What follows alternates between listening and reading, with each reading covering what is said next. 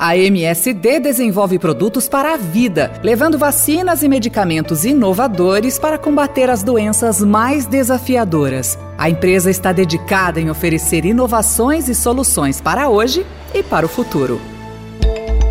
Olá para você que acompanha a partir de agora a estreia do Saúde e Bem-Estar em série. Eu sou a Mafelo Visoto e vou conduzir oito episódios contendo os principais assuntos debatidos no Summit Saúde e Bem-Estar, uma realização do Estadão, patrocinada pela Amil, AstraZeneca, Drogaria São Paulo, GE Healthcare, MSD e que conta com a parceria da Rádio Eldorado, onde está sendo veiculado esse programa. Também é possível acompanhar nas plataformas de podcast.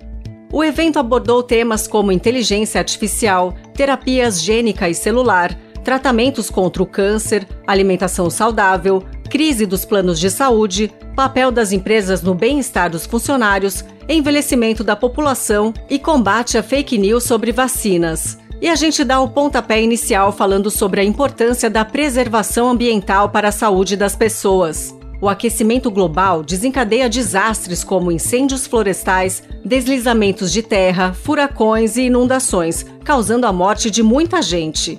Ele aumenta o risco de doenças como câncer de pulmão, de pele, e há também um grande número de falecimentos decorrentes das mudanças climáticas, sem que essa causa fique tão evidente. Temperaturas fora do padrão afetam diretamente crianças, idosos e pessoas com comorbidades. Paulo Saldiva, professor titular do Departamento de Patologia da USP, trouxe a cidade de São Paulo como exemplo e explicou os motivos de tais óbitos. Em São Paulo, com 30 graus, nós já temos um aumento de 50% das mortes. Uma cidade que morre 160, 180 pessoas por dia é gente do que morre.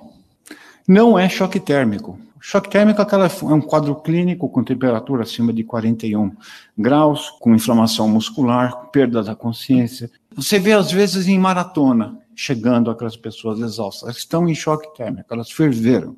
Você morre por quê? Na hora que você começou a ter transpiração, o sangue pode hemoconcentrar, fazer trombo em órgãos vitais.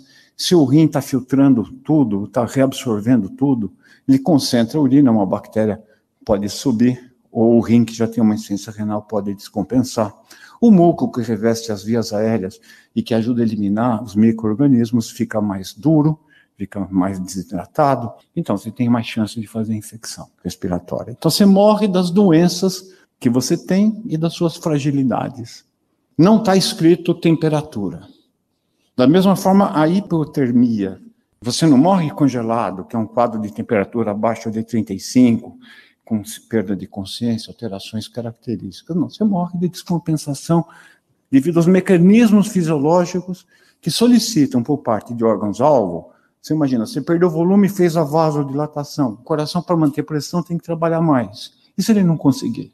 É mais ou menos isso que acontece. Podemos seguir com vários exemplos de doenças decorrentes da ação do homem no meio ambiente. Água contaminada pode causar intoxicação alimentar, Desmatamento aumenta o risco de epidemias, acúmulo de lixo atrai pragas e vetores e por aí vai.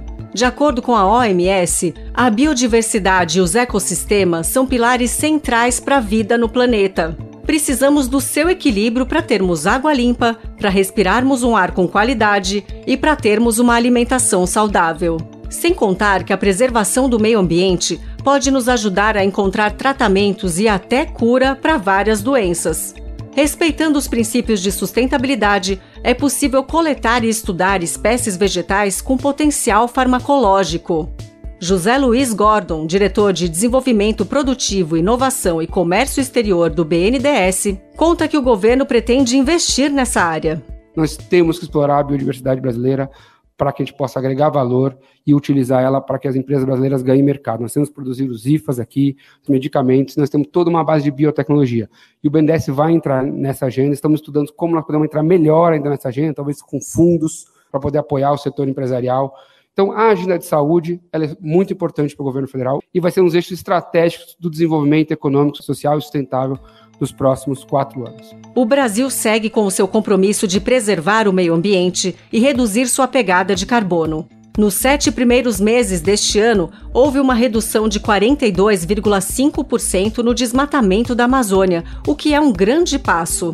Se conseguir cumprir as metas estipuladas na COP26, o governo federal vai reduzir as emissões de CO2 em 50% até 2030. Assim esperamos. Esse foi o primeiro episódio do Saúde e Bem-Estar em Série. Eu sou a Mafelo Visoto e na próxima edição trago o tema Inteligência Artificial na Saúde. Não perca!